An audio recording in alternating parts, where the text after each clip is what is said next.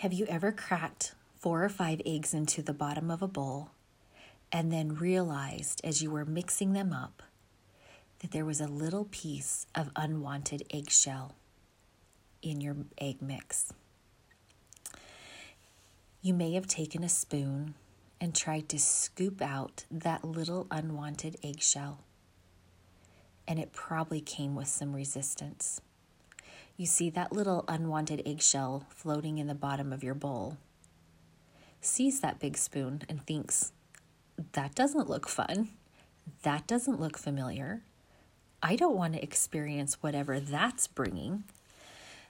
And so it resists climbing onto that spoon and being scooped out of the bowl. The irony of that is is if you take a bigger piece of eggshell and use it as a scoop, as you place it down into the egg mixture, the little unwanted piece that was floating in there easily pops onto the top of that shell, the one you're using as a scoop, and lifts right out. Isn't that interesting? Using a different tool to scoop out that little piece of eggshell can be very difficult or it can be very easy, just depending on what you use. Now, there's lots of reasons for that, but I like to think about this. I like to apply a universal law that states like attracts like. You see, when I put that big spoon into that bowl, that little unwanted eggshell that's floating around in that egg mixture sees that big spoon and thinks, Holy cow, I don't think I like that. But when he sees the eggshell that it came from, it's attracted to it. It's familiar, it's comforting, it's safe, and it gently and easily scoops out. I think people are like that too people who are happy, full of life, energy, passion, who are being anxiously engaged in their lives, creating the life that they want and making it happen, they're drawn to other people who are like that. Now, don't get me wrong. I'm not saying don't have friends with differences who are unique and special, who are even opposite than you because we need variety in our life. We need all different kinds of experiences to help us learn and grow, and we need to be loving and kind to everyone and everyone we meet. But our circle of friends, where we spend our most time, the family members that we like to hang out with the most and connect with the most, it's usually because they are like us. There is something about them that is like us. People who generally have anxiety, in my opinion, have two different paths they choose. One is, and I hope you're not in this category, one is they tend to attract and like other people who are suffering like they are.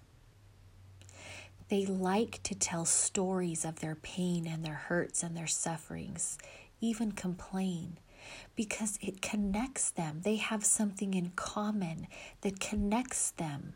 They have something that they can feel empathetic or compassionate about because they understand it and they know what the other person is going through. And you know what? That's a really great place to be, and it's good to be that way. But if it's keeping you trapped and stuck from moving forward, then it's not a positive. And that's not a place we want to stay very long. Hopefully, you're like the people in the second category that I work with. This category is usually women, but not always. I do work with some teenagers and men, and I work with a lot of companies where I go in and work with um, people who who fit this category. But these are the people who are like, okay, I'm feeling anxiety. I'm feeling sad. I'm feeling something I don't like, the darker colors of the rainbow, and I want to do something about it. I don't want to say stay stuck here and just talk about it. I want to actually do something that's going to empower me, to change me, to heal me, to move me forward because they know that progress equals happiness. Those are two very, very different places to be in. So I challenge you today to look around at who is your circle? Who are the people you spend the most time with? Who are the people you are attracting into your li- into your life and what is it about you and them that is similar, that you like, that is the same? And then I challenge you to look and see if those people are there to inspire you, empower you, help you to take motion, to use your body to create energy, to be anxiously engaged in your life. Now, I have to tell you a story. This actually happened a few days ago, but this situation has happened to me dozens of times over the last many years. So, this story is not specific to one person. But I have had women reach out to me, and it's always women for some reason. Women reach out to me and say that they were frustrated with me or discouraged, irritated, because I said that anxiety is a gift. And you see, here's the thing anxiety is a gift if you've taken the journey and you know the strategies and the tips and the tools and the resources to move you out of those darker colors of the rainbow, including feeling anxiety, and move into the lighter, brighter ones. But it is a process and it is a journey. And so when somebody comes to me and says, No, anxiety is not a gift, and you're wrong, and it's painful, and it's dark, and it's lonely, and it's overwhelming, it's cruel and unusual punishment. I've even had women tell me that God is punishing them, that God has forsaken them. And I get it, and my heart goes out to them, and I listen with as much compassion and love as I can. And I know that that person is not ready to take the journey yet. And that's okay. It's a time and season thing. Like attracts like. If you're sitting and looking for pain and suffering, you will find it. Because where your focus goes, your energy flows. If you are looking for happy, positive, energetic, gratitude filled people that are inspiring, that encourage you and motivate you to take action, to step up and use your body to create new emotions and new energy, and to learn how to use that anxiety to fuel you and empower you.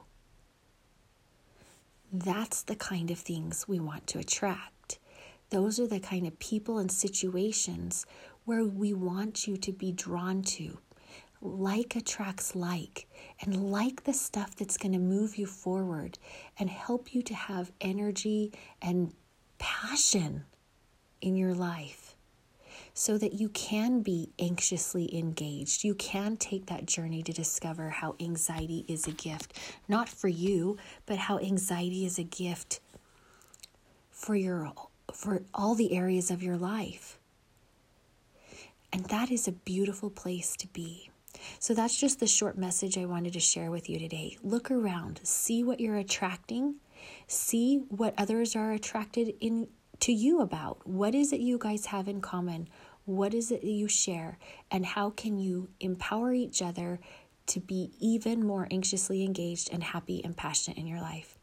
In the meantime, I hope you guys have an anxiety free and a gratitude filled day.